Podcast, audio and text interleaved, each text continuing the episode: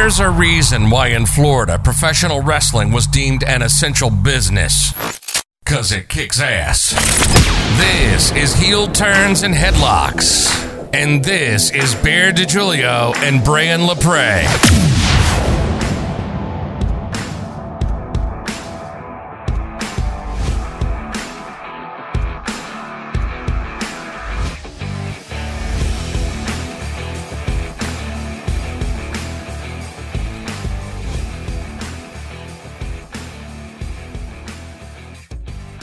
Ladies and gentlemen, welcome to another edition of the Heel Turns and Headlocks podcast. My name is Brandon LaPrey, and with me, as always, what nickname should I give you? It's been so long that I'm at a loss. I'll just say that you are a guy who, on this day, you see clearly. Everything's come to light, brother. And welcome back, by the way. You had a little vacation there, if you will. Vacation, because I don't go outside in the middle of a pandemic, a concept, as Bear would say. God, a concept indeed. Let's move on from depressing things like people not caring about others around them to More depressing things More in pro wrestling. Yeah, right. Uh, but to rewarding people for great 2020s. I know it was a weird year for the entire world, a tragic year for the entire world.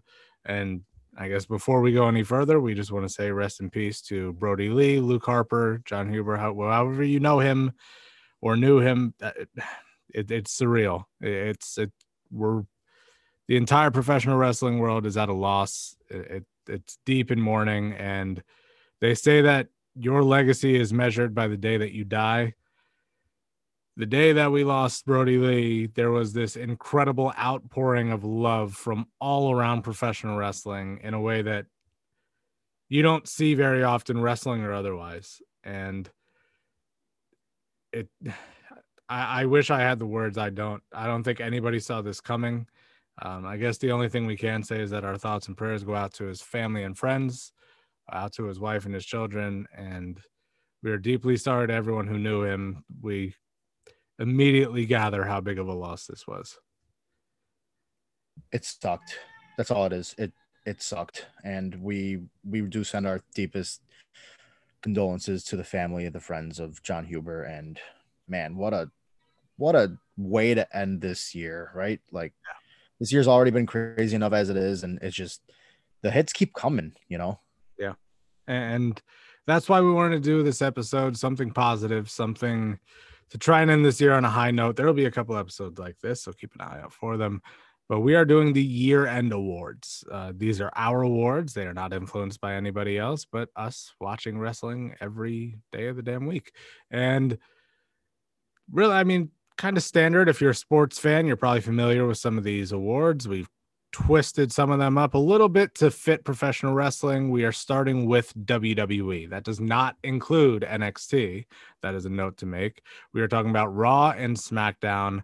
Uh, quick rundown we're doing the MVP, we're doing the Manager of the Year, Tag Team of the Year, Breakout Superstar of the Year, Faction of the Year, and Comeback Superstar of the Year, or just Comeback of the Year, however you want to frame it. And I guess that's where we'll start with a guy who does see clearly. And that, of course, is Edge. Uh, and we know he didn't wrestle too many matches this year, but Edge's return at the Royal Rumble, his match at WrestleMania, his match at Backlash, three of the biggest highlights of 2020 from a wrestling perspective. His comeback is already regarded as one of the greatest comebacks ever. And there were some other options here. Uh, you know, some people came back from injury some people decided to take some time off when the pandemic first started and then came back after a few months apart it just it's hard to say the word comeback without first referencing edge a guy who spent years on the sidelines after one of the most heartbreaking retirements in wrestling history uh, we're just going to get out in front of it and say it neither bear nor i were big edge fans in the 2000s. Uh, I mean, we Shout out to Christian Shout out to Christian. We were Christian fans. Um, peeps. We were we we were the peeps, and we were the two guys in the crowd every night. Um, no, we obviously respected Edge. We viewed him as he was, which is one of the biggest stars of his era. Uh, but we were never huge fans. This run honestly has changed my opinion. I believe it's changed Bears as well. You know, seeing this raw emotional side to Edge where everything is just so real. You know, his, his retirement really is one of the saddest moments in wrestling history. It, it was devastating to see a guy who was on top as world heavyweight champion, winning a match at WrestleMania with the title on the line, uh, concluding a pretty good feud with Alberto Del Rio. You know, have to walk away at the height of all of it. And, and you know, you look at it, and Edge really one of those wrestlers where his resume kind of sneaks up on you. You know, you know that he did a lot, and then you look at it and you go, "Whoa!" You know, Bear and I always say everybody pretended to complain about John Cena having the title all the time. Edge was on top for what five, maybe six years, and he held the world championship 11 times. That's pretty much twice a year. That's actually more than twice a year.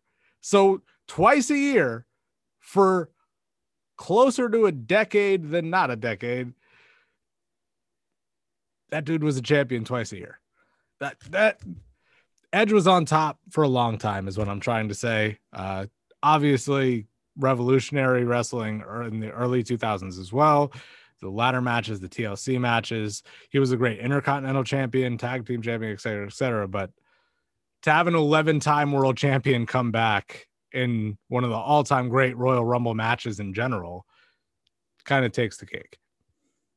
And when crowds were still a thing in shows, you know, I know there there are not many examples of it this year, obviously, because everything shut down.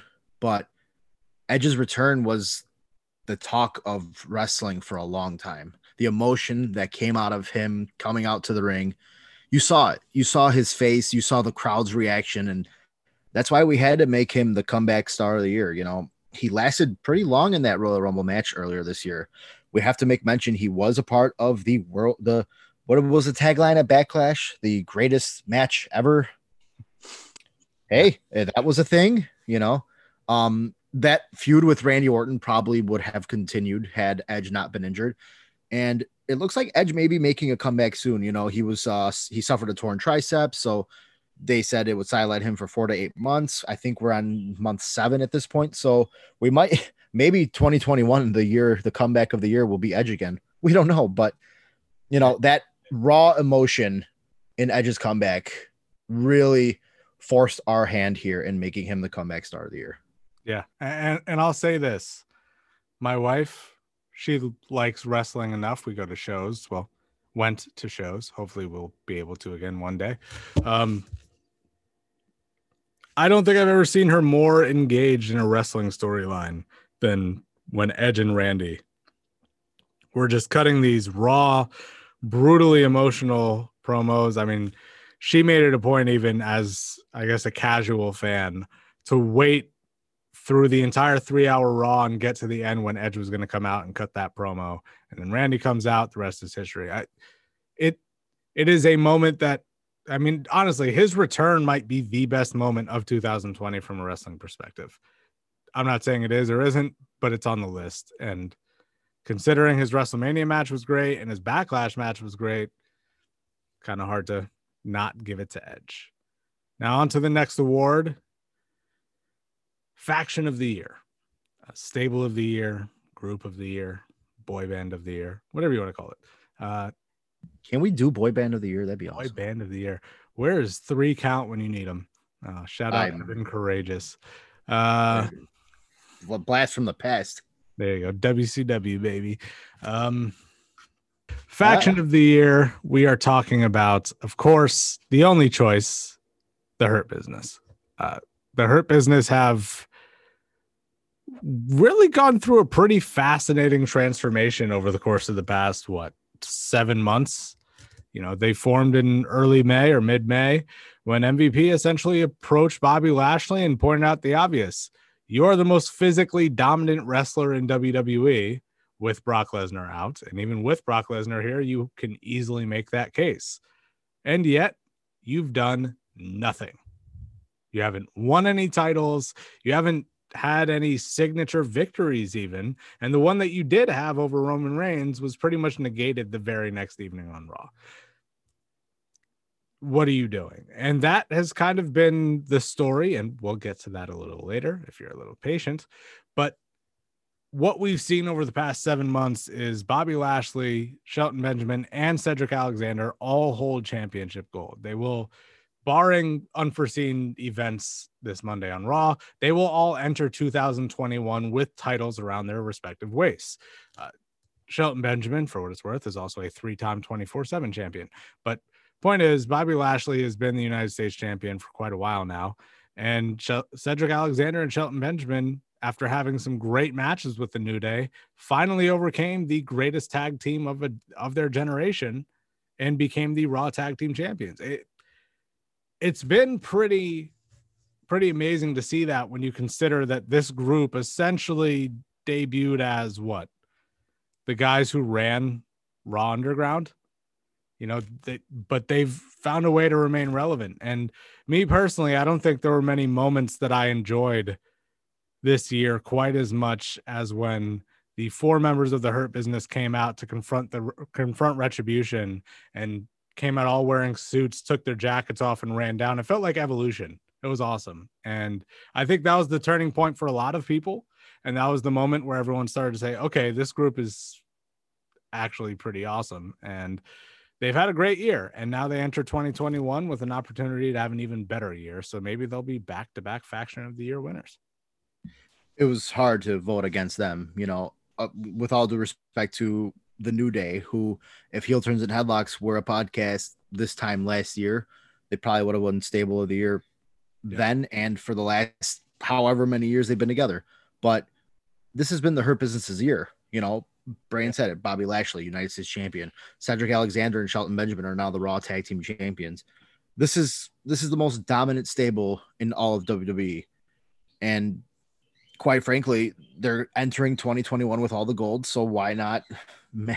Who knows? They may go back to back. I love, I, lo- I love that idea. And you've really, you know, we're, we're going to get to manager of the year in a second. And, you know, there's a lot of like good names up there, but it really boils down to just how much MVP has almost saved Bobby Lashley, Shelton Benjamin, and Cedric Alexander, right? You know, MVP is in contention, by the way, for manager of the year. We're not saying he is or isn't, but when you look at the hurt business and you break down these layers here, before the hurt business, what was Bobby Lashley doing? Making out with Lana. What was Shelton Benjamin doing? Chasing around the 24 7 championship in these, in, you know, I'm sorry to say, but kind of useless segments. And you're not, you're not capitalizing on such a wrestler to the capacity that Shelton Benjamin can be. And then you had Cedric Alexander doing not much on main event from May till now, you've established this group of four guys that were not doing much, and now they're the most dominant faction, and not just Raw, not just Mac, all of WWE. You know, quite frankly, even in NXT, we haven't seen a stable this dominant since Undisputed Era, but 2020 wasn't necessarily the year of undisputed era i guess you can say. You know they had some wins of course but they weren't collectively winning quite like the hurt business. So no brainer right Absolutely. And again, New Day has a case to make. I guess King Corbin's new faction coming on strong, the Mysterio family, the greater good. A lot, a lot of options here, but the Hurt Business ultimately walked away with it. And transitioning from the Hurt Business to an individual who ran into the Hurt Business at Survivor Series, we're talking about the breakout superstar of the year. And I, I guess we're kind of throwing a curveball because the breakout superstar of the year is a veteran. He's a guy who's been in not only wrestling but WWE for a long time. And yes, he's a former NXT champion. But 2020 marked the first time that this guy won championship gold between Raw and SmackDown. And it's really actually, as a fan of him from when he was allegedly a masked wrestler on the Indies, who knows if that's even true? We don't know. we don't know it it's one of the best years of his entire career, and we're obviously at this point talking about Sami Zayn. Uh, Sami Zayn became not only a one-time, well, if you ask him one time, but a two-time WWE Intercontinental Champion this year. He won it from Braun Strowman in a three-on-one handicap match in March. He actually defended it successfully at WrestleMania against Daniel Bryan, a former world champion. Uh, kind of affirmed his status as a singles champion in WWE he ultimately stepped away for a bit during the uh, the previous height of the pandemic. Now we're back with another one, but previous height of the pandemic. Uh, but then came back, claimed that he was the real Intercontinental Champion, and he won it back in a classic TLC match against again world champions AJ Styles and Jeff Hardy. So to recap, Sami Zayn has beaten four world champions this year AJ Styles, Braun Strowman, Daniel Bryan twice, and Jeff Hardy. He also beat Big E in a match and main evented the last SmackDown of 2020. One of the high, what was it, the highest rated show of the entire year? Sami Zayn was in the main event. I understand that Sami Zayn has been around for a while. Bear and I are both huge fans of his. He's one of the best of his generation, but this was the year that Sami Zayn became a quote unquote WWE superstar. He is one of the best heels in wrestling, and that God, he's hateable. Holy crap, is he hateable? And he, along with AJ Styles, deserve a lot of credit for making the Intercontinental Championship not only relevant again, but something that can drive a show. And that's what it's done for SmackDown for the better part of 2020. And again, Sami and AJ are the two guys who made that happen. That ultimately led to breakout superstar of the year, Sami Zayn. Sami was in a bit of a drought since winning the Intercontinental Championship. It was five years since his last one championship in WWE when he was NXT champion Mm. Five years later, he comes in and he he defeats. Brian said it. A bunch of future Hall of Famers. There's no doubt in my mind, Sami Zayn is going to be a Hall of Famer as well. But yeah. when you break it down, you beat AJ Styles, you beat Jeff Hardy, Daniel Bryan, Braun Strowman, and then you have this awesome feud with Big E. It really show it really catapulted the Intercontinental Championship into what it is now. Everybody was so excited this past Friday on SmackDown when Big E won it. It's because of how important the Intercontinental Championship feels now. And we have to give the majority of that credit to AJ Styles, to Daniel Bryan, but most of all to Sami Zayn.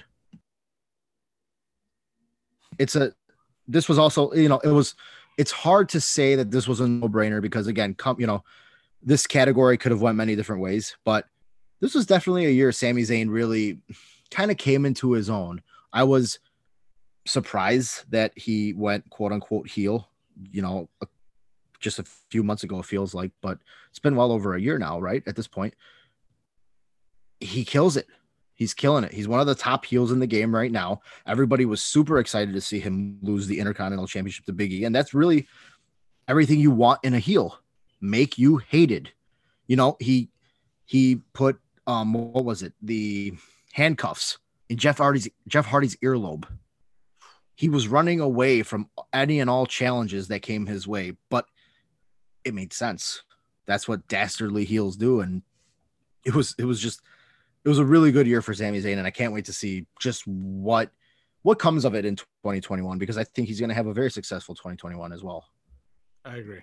I agree. Sami Zayn, breakout superstar of the year. I know it's it's kind of weird. We were thinking about doing Keith Lee there. You know, we're actually not the people who are are down on his year. We actually think he's had a great year on Raw. We we've seen him with a lot of top stars, Drew McIntyre, Randy Orton, etc. Uh, we've seen him beat Bobby Lashley. We've seen him beat Randy Orton. Like he's been kept not only relevant, but in that this guy's a top star status. And I think maybe I understand some of the transformations in attire and entrance music weren't well received, and some people expected maybe a quicker build and to catapult it from I guess where it started to world championship status really quickly, but we still think Keith Lee had a great year. He's our runner up for this award, but the winner is Sami Zayn. And that brings us to another award that had fierce competition between two of the best in the world, really. And that is Tag Team of the Year. Uh, we'll just get out and say the runner up, The New Day. The New Day had a great year, all formations of them, really. You know, Xavier Woods' comeback was, I mean, another candidate for comeback superstar of the year, Xavier Woods. You know, uh, Biggie and Kofi were great, but the tag team of the year was really the team that clinched it by beating the New Day at Survivor Series, and that is the Street Profits. Uh, you know, barring a shocking loss at the house shows that are not even being held. So not going to happen. Uh, the Street Profits will have held the tag team titles between Raw and SmackDown for 300 plus days. Essentially, there have only been two months all year where they were not tag team champions. Kind of hard to pick anybody else in that situation. Uh, you know, they are obviously incredibly entertaining wrestlers. Montez Ford has future world champion written all over him. Angelo Dawkins, the body tra- transformation, the the expansion of his move set. He's really, you know, it's actually really interesting. Like, you know, Angelo Dawkins, a very talented wrestler, but a guy who's been in the WWE system for a long time. And I think coming into 2020, or maybe even during the first half of 2020, there was a lot of talk about Montez Ford, a lot of talk about how he's, oh man, look at this guy. He has, I just said it, he has world champion written all over him. And it kind of overshadowed Angelo Dawkins Angelo Dawkins has kind of taken some of that spotlight back by proving that he's not just the tag team partner. He's not only a powerhouse, but he's athletic and really he's explosive. And it's added so much to those matches.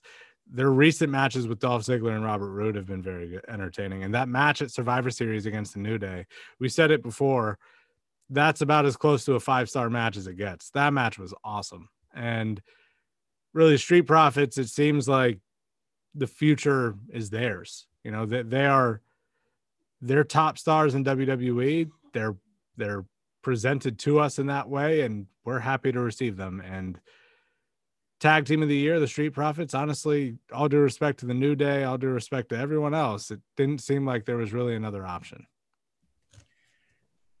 Really no right? I mean you go to raw and in march you win the tag team titles. You've successfully defended it, defended these titles against legitimately everyone that came in your way. Everyone.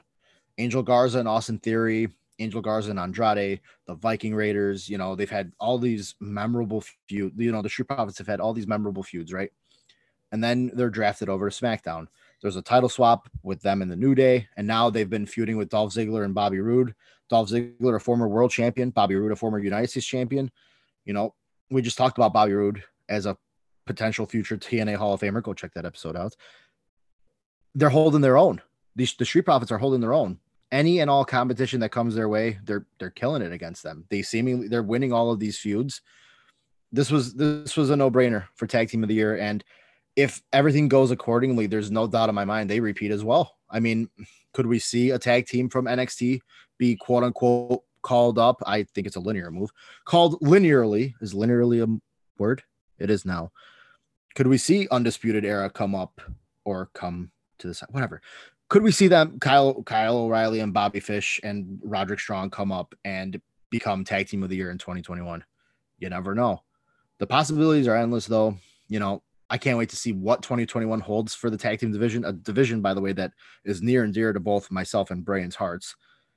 But as of right now, you know, the Street Profits are the kings of the tag team division and former NXT tag team champions, former Raw tag team champions, current SmackDown tag team champions.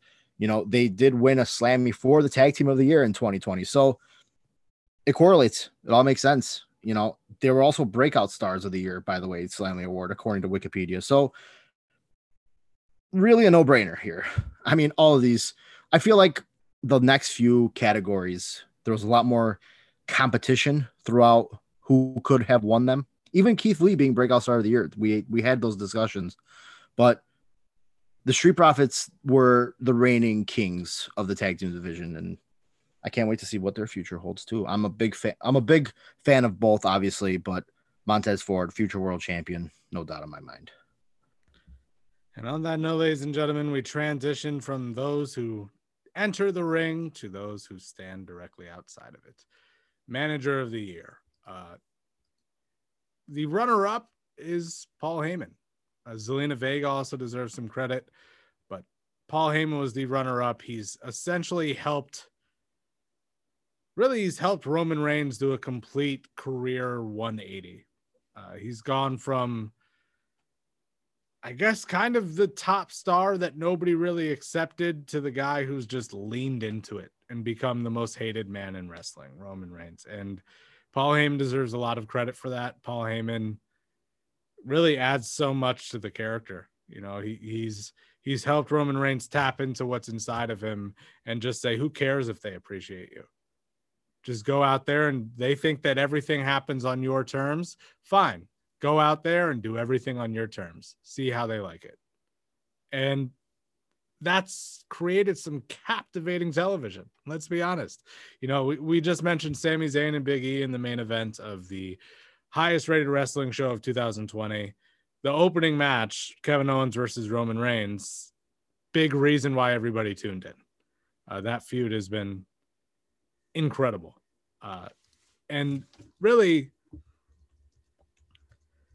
I think that's what makes Paul Heyman great, but we couldn't make him the manager of the year because the manager of the year is, well, he's a guy we've already talked about. It's MVP.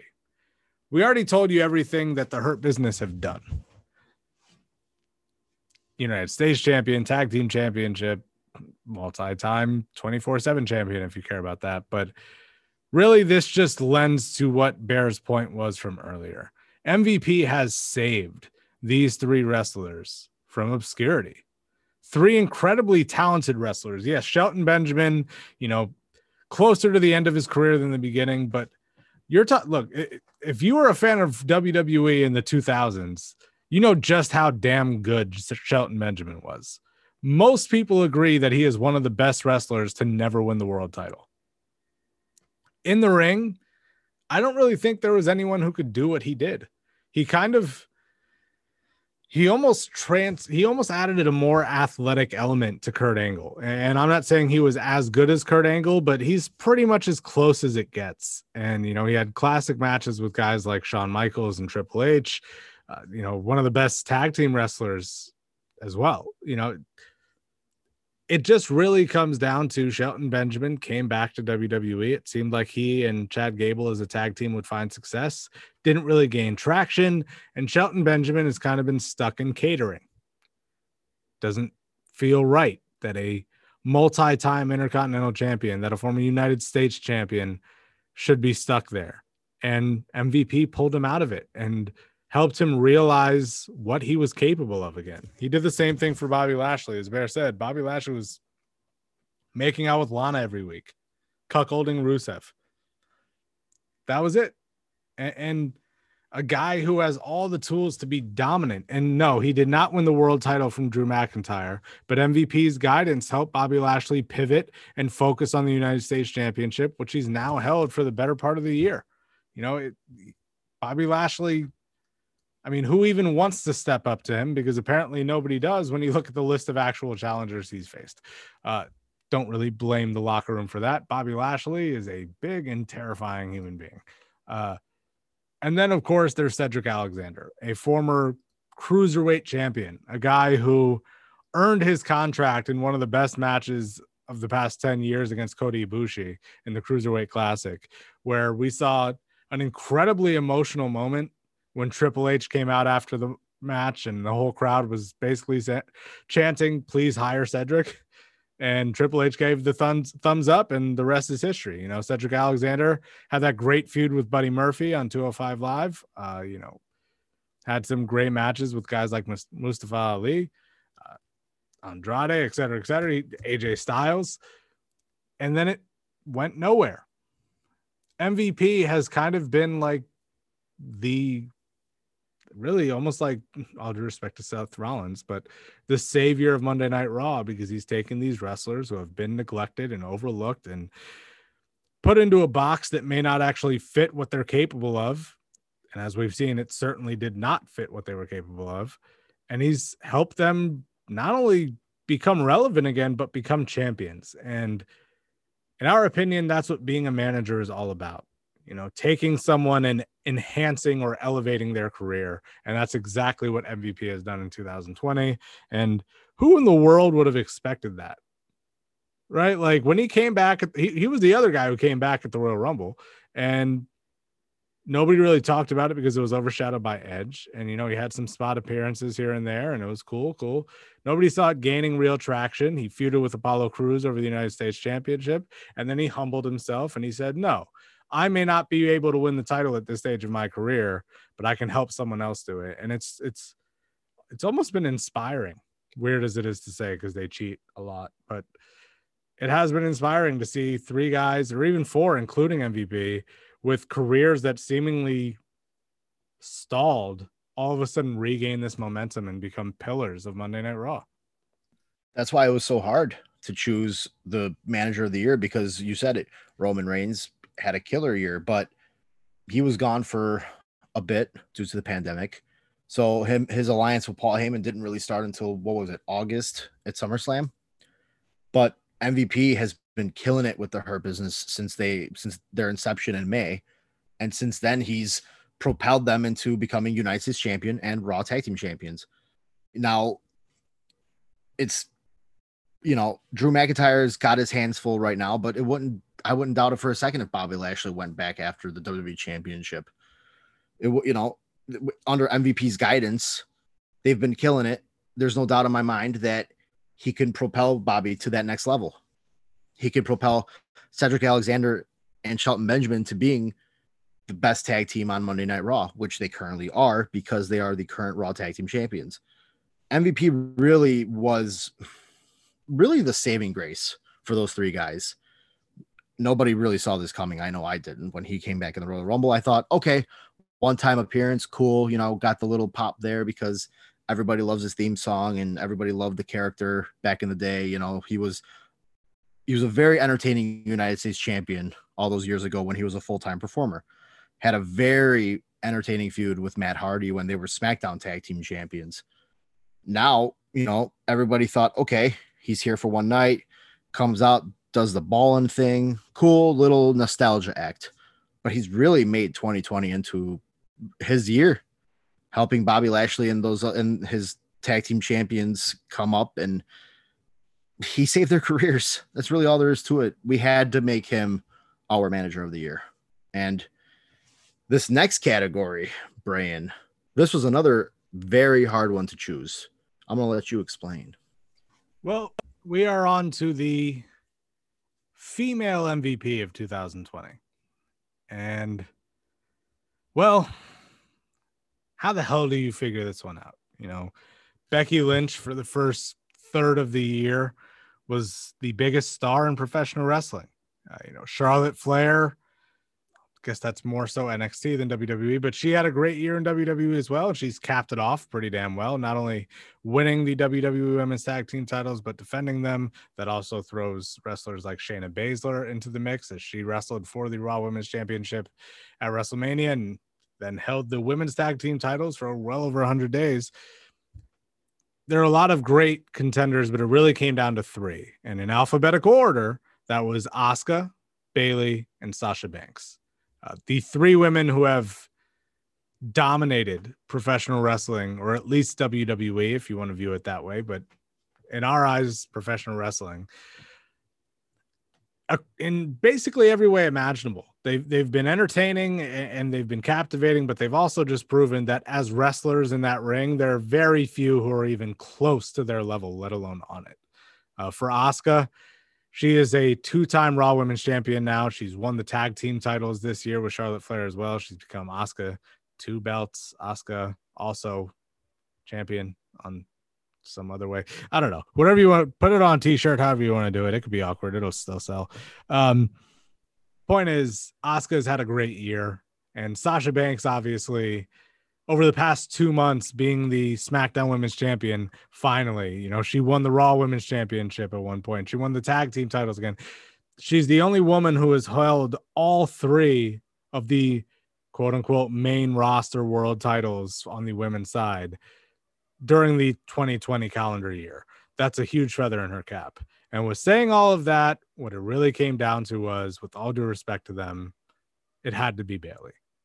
Uh, Bayley held the SmackDown Women Championship for 513 of a possible 517 days. Yes, Sasha has been great and and Sasha was essential to Bayley's story arc and, and Sasha even helped Bayley retain that title on multiple occasions. And now she beat Bayley in a classic at Hell in a Cell and she's been champion, a fighting champion over the past two months. It's all great to see. Nobody's denying it. But Bayley was on top for pretty much the entire calendar year. And whether or not she had help from outside sources, it's kind of hard to sit here, just like we said with the Street Profits. It's kind of hard to sit here and say, you were champion for pretty much 300 days this year, but we're going to go with someone else. There's nobody else who can say that. There's nobody else who really even comes close. All due respect to the other candidates, it's got to be Bayley. It's it was so hard for me, and you know it was so hard for me to choose against Sasha. She was Raw Raw Women's Champion this year. She was Smack. She is currently the SmackDown Women's Champion. She was a tag team. She was Women's Tag Team Champion with Bayley. But Brain said it.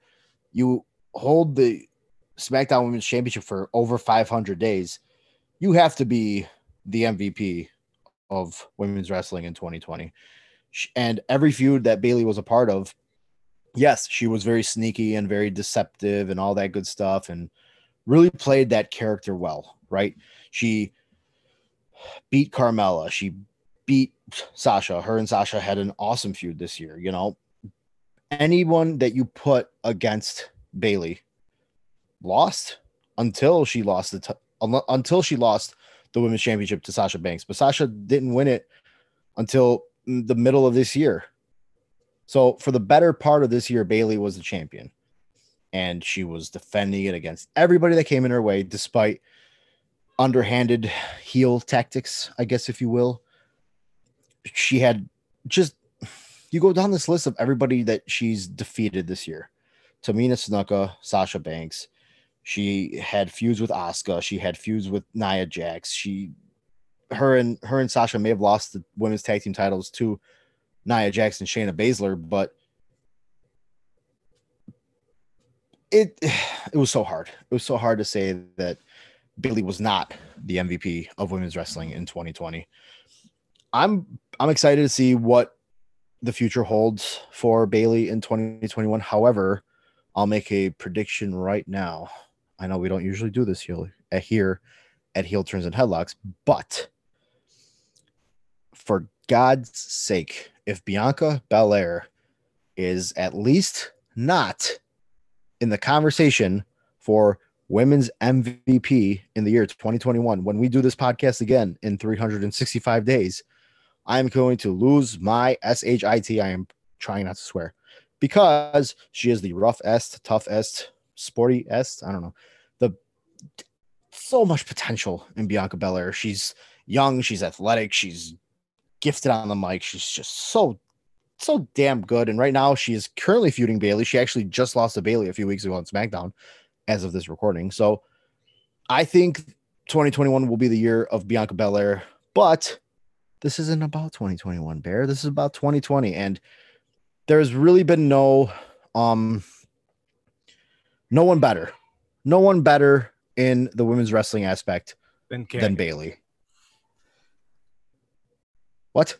Nobody better than Kanyon. Oh my! We just had a Kanyon reference in 2020. God bless. And lucky Kanyon. No. All comes full circle, baby.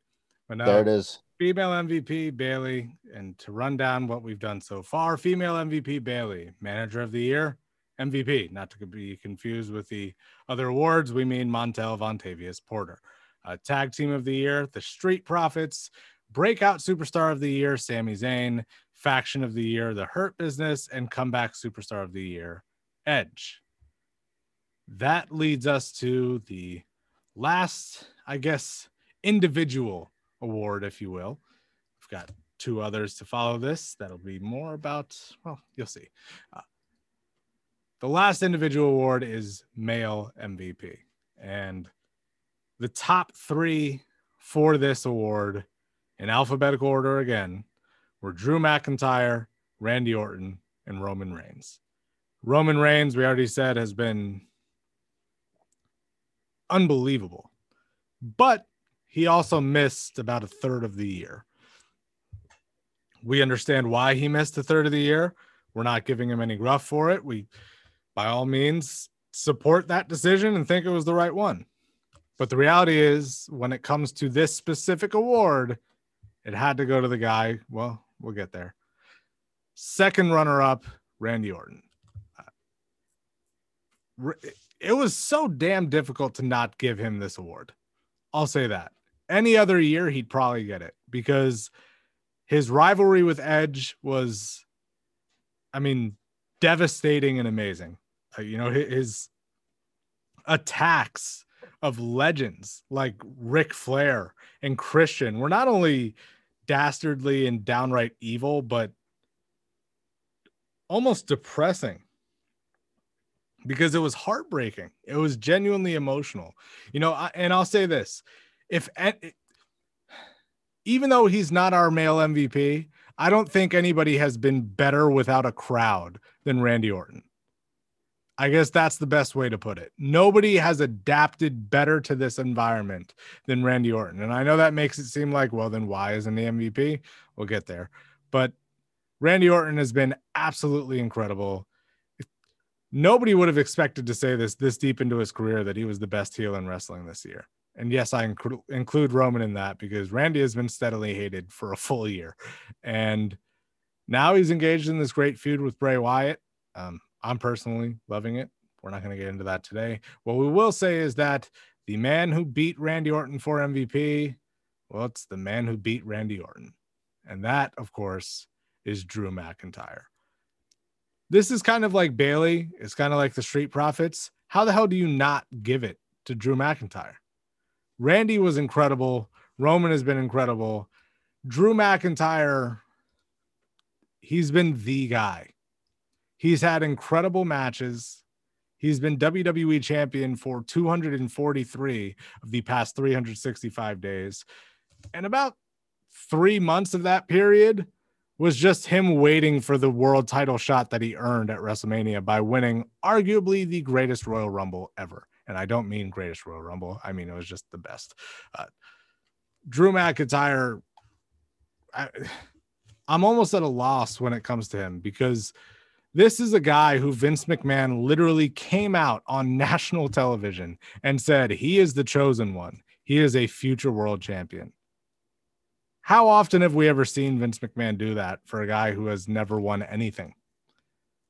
Drew McIntyre was pegged as the guy early on, and well, he's kind of been steadily proving why this entire year. The Royal Rumble win, one of the best Royal Rumble matches ever. His elimination of Drew of uh, Brock Lesnar, excuse me, got one of the biggest crowd reactions I've ever heard. And his elimination of Roman Reigns got the same kind of reaction. Uh, you know, he goes into WrestleMania and he beats Brock Lesnar at Brock Lesnar's game. He said, Brock, you want to go big move for big move? Let's do it. My big move will beat your big move. And in under five minutes, that's exactly what he did. And then he beat the other most physically dominant wrestler, maybe ever, in the big show the same night. Goes on to face Seth Rollins in a great match at Money in the Bank.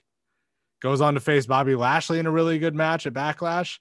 Defends his title in a tag team match with that R-Truth talked him into has two incredible Extreme Rules matches with Dolph Ziggler. Uh, his match with Randy Orton at SummerSlam was amazing. The ambulance match at Clash of Champions is a match of the year candidate. Uh, he had a surprising out of nowhere title defense against Robert Roode.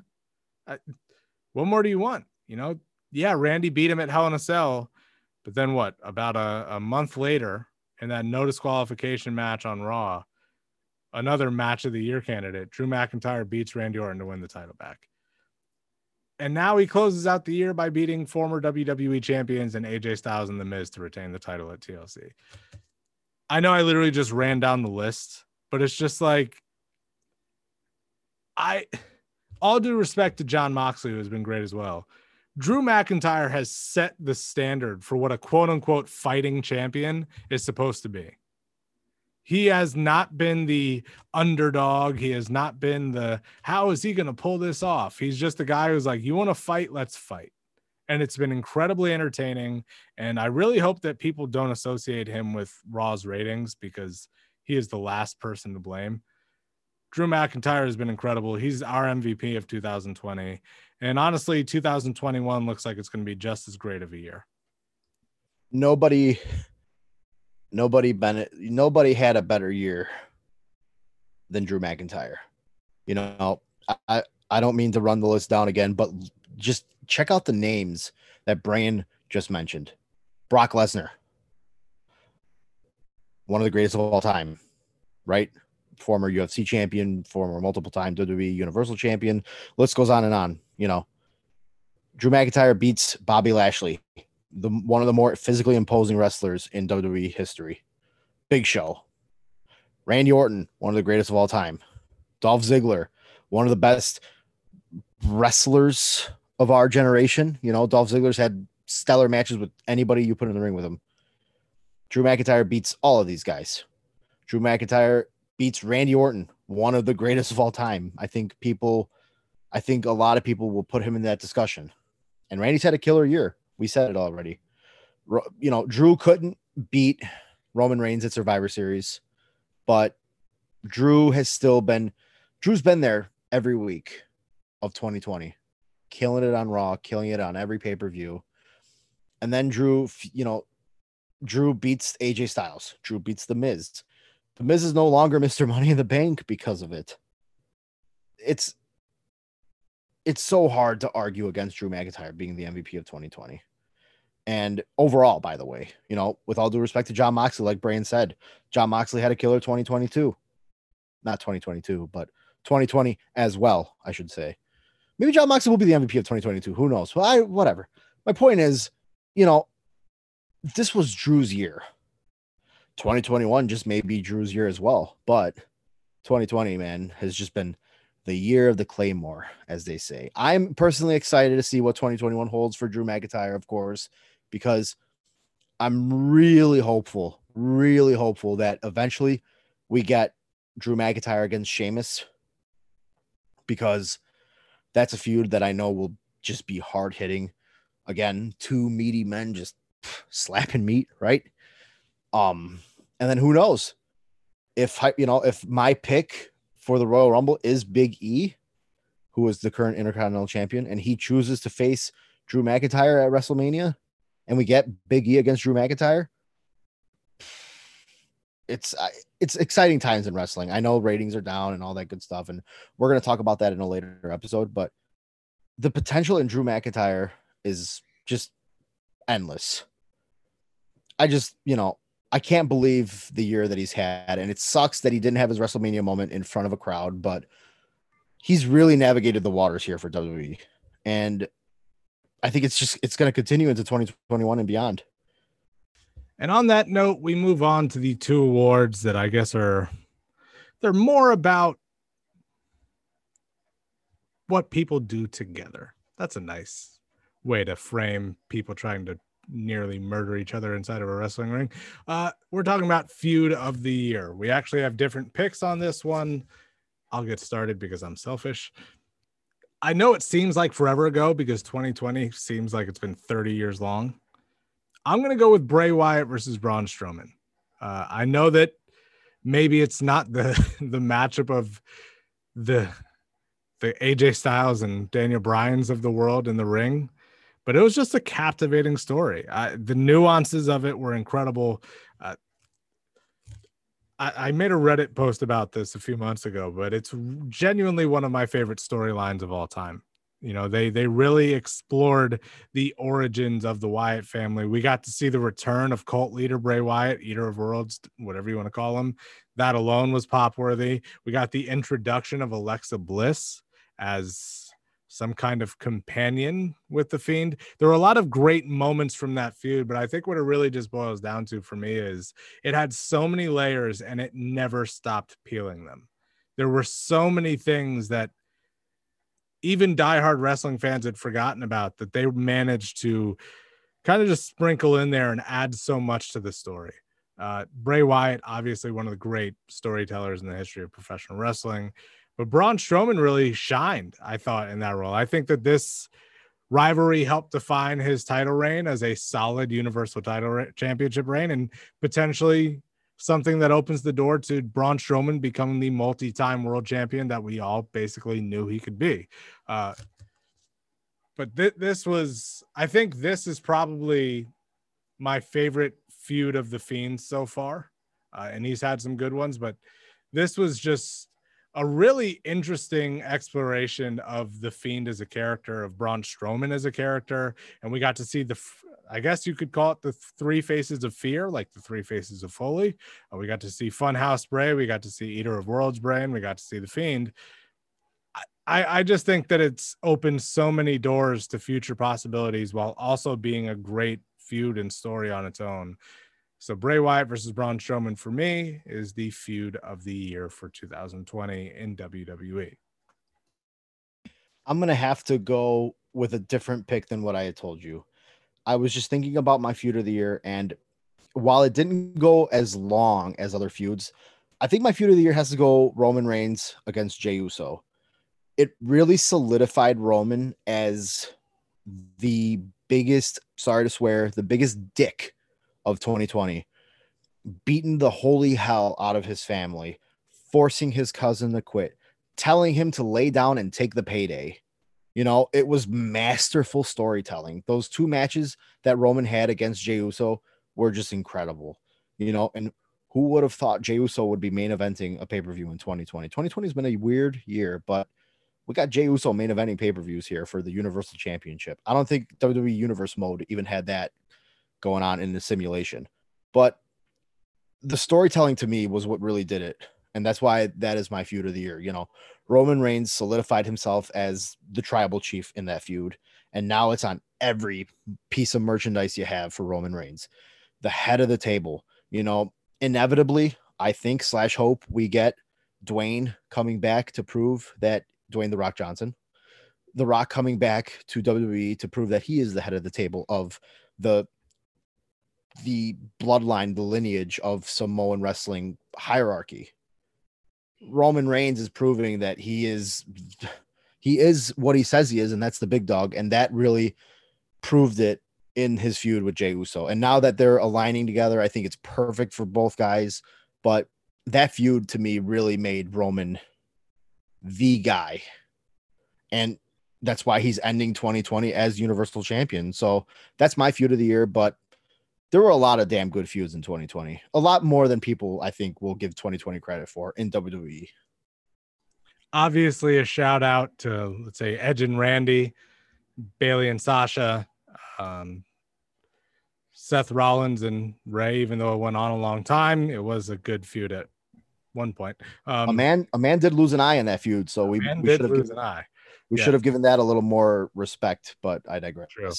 And honestly, one of my favorite feuds of the year is currently happening, and that's Kevin Owens versus Roman Reigns. My wife will tell you I literally cried during their TLC match because the emotion of it is beautiful. And I hope that one day people will go back and watch that match and realize it's a five star classic. And speaking of five star classics, we're moving on to the final award match of the year.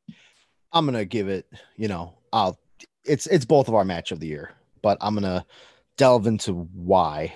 I want to give a quick shout out to Matthew Moore Hardy one time because that man was ahead of his time.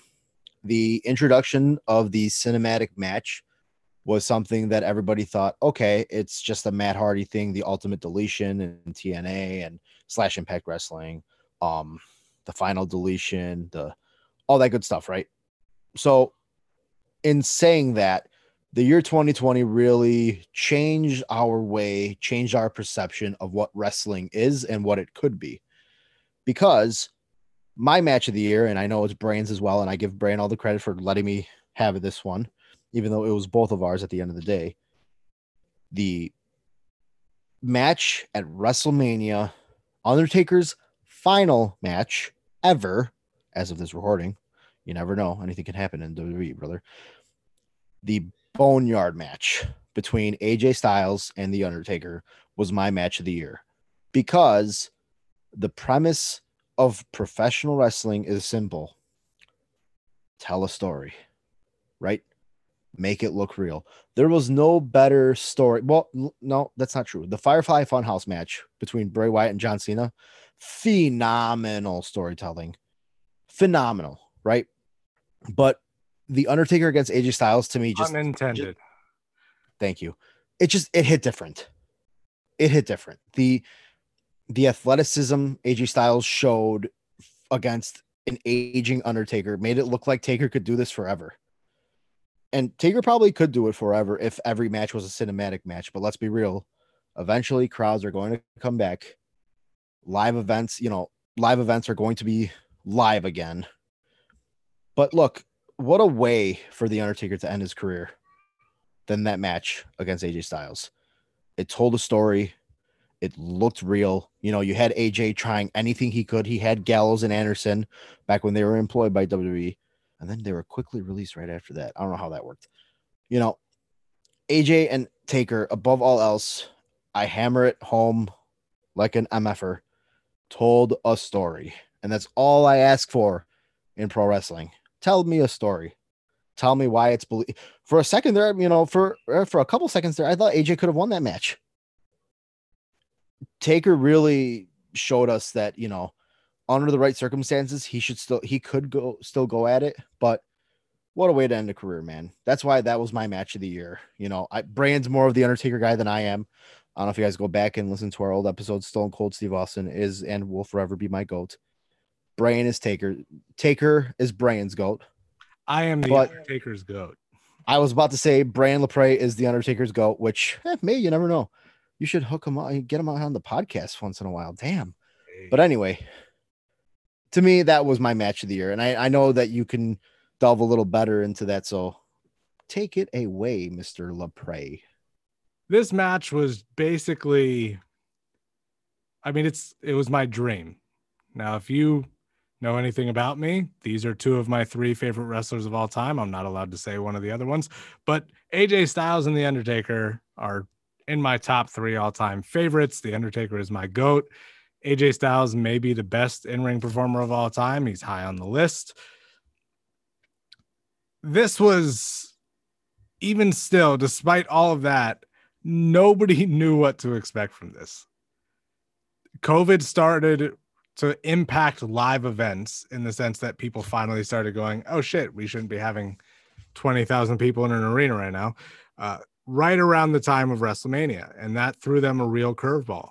And AJ Styles kind of carried this feud and he went at The Undertaker in a way that nobody had ever gone at The Undertaker. He called him Mark Calaway. He referenced his wife and his Instagram and, and, you know all these things and made it. It seems crazy to say because the Undertaker's been around for 30 years and he's had some of the greatest rivalries ever. But AJ Styles, he kind of took what Edge did in the 2000s, where he made it personal and he became this thorn in Undertaker's side, and took it to another level where the Undertaker, as he said, he brought out the Holy Trinity right? He brought out Mark Calaway, Biker Taker, as people called it, American Badass, and the Dead Man, and blended all three of those personas together and created one of the greatest matches of all time. You know, and I know that maybe this seems like a cop out to some people because, oh, it's not a match, it's a cinematic. I get that. But 2020 has been such a weird year that I think nothing we've really seen beyond what early March, late February, I, whatever it was, is really quote unquote normal wrestling. I, I think the Boneyard match, it main evented the first night of WrestleMania. I think that that's about as big of a compliment as I can get it in that it main evented it. And when it went off the air, you wouldn't have wanted to watch anything else that it, it was breathtaking. The story was, as Bear said, phenomenal. AJ Styles went out there and I mean, I, I know we like to keep it kayfabe here, but it, I think what enhances the match for me is watching that Broken Skull sessions with The Undertaker and Stone Cold Steve Austin and Taker literally, no exaggeration, saying, if anyone else in the entire world of professional wrestling had called me for that match, I would have said no but AJ called and I had to say yes because he's the guy. He's the guy I would come out of retirement for. He and Stone Cold both called AJ Styles the closest thing to Shawn Michaels. Both those guys watch a great deal of wrestling. If you've seen Undertaker interviews, you know he's aware of wrestling outside of WWE. Shocking, I know. But point is, you got two of the greatest of all time in a in a really in a position that everything could have gone awry and they made what was the Undertaker's phrase? Making chicken salad out of chicken shit. That's what they did. And, and shout out to Matt Hardy for popularizing these cinematic matches. But you know, I, I guess what it really just comes down to at the end of the day is this. There was no better way for the Undertaker to go out. To ride off into the sunset, to always be that mystical legend because that's what he is. He's this mystical legend where it's almost like half wrestler, half science fiction. And this preserved his legacy. This enhanced his legacy. This gave AJ Styles a match that people will always talk about. And a lot of matches happened this year, a lot of great feuds, a lot of great wrestling despite the the chaos of it all this was a great year for WWE from a pure content perspective I know that maybe some people haven't loved certain elements of it or loved the week to week stuff but I think overall you can look back and take a lot of great things from this year and well we want to know what you think. We want to know do you agree with us? Do you disagree with us? Do you think we're smart? Do you think we're assholes? Well I guess we could be smart and assholes. Who knows? They're not mutually exclusive. Uh, point is, we want to hear from you, and we thank you so much for this entire year because it's been a wild ride for every person in every country, and we're honestly just grateful that we've all made it to this point. Um, and we thank everyone for their support. And if you'd like to give us some feedback, you can hit us up on social media. But we've also got a number to show 614 450 0366. 614 450 0366. Text it, hit us up on social media, whatever. Or buy a shirt. Shout out to Ty, by the way. He has a podcast as well called Heroes and Brews Nerdy Dudes. He bought a t shirt. He looks great in it. I'm going to post that picture here soon. But if you want to look stylish like Ty, whatamaneuver.net slash collection slash heel dash turns dash headlocks. Shirts, infant onesies. The birds are making a lot of noise right now, but that's okay because we're hammering it home. Text us, hit us up on the social medias. We love you. We thank you for all the support we've been getting this year. We can't wait to make 2021 an even bigger year in terms of our goals with heel turns and headlocks. And we really, we really just thank everybody for listening. We're gonna have more episodes before the year ends, but we're just we're super thankful for everything. And thank you thank you, thank you, thank you for listening. Thank you for everything. Brian, I've missed you so much. So please tell these fine people what to do now. And that is to wear their masks and such, right? That is absolutely correct. Please, everyone, wear your match ma- matches. Wow, wear your masks. Be safe out there. We just had a devastating month of COVID related deaths in this country. I know it seems like maybe the end is near because there are talks of a vaccine, but please be safe. That is how we're going to get out of this. And on that note, ladies and gentlemen, thank you so much. We love you dearly. We thank you for an incredible year of our lives. Despite everything, this has given us hope, and that's hard to come by. And uh, we love you dearly, and we thank you because without you, we wouldn't be able to do this. And that's why we just have a few words of wisdom to offer. And that is if you can't do anything else today, keep on loving professional wrestling. Boom. You've been listening to Heel Turns and Headlocks with Bear DiGiulio and Brian LaPre. We hope you enjoyed the show, and we'll be back soon with more. But until then, reach out on Facebook at Heel Turns and Headlocks, on Twitter at heel underscore turns underscore pod and on Instagram at heel turns and headlocks. We'll see you next time.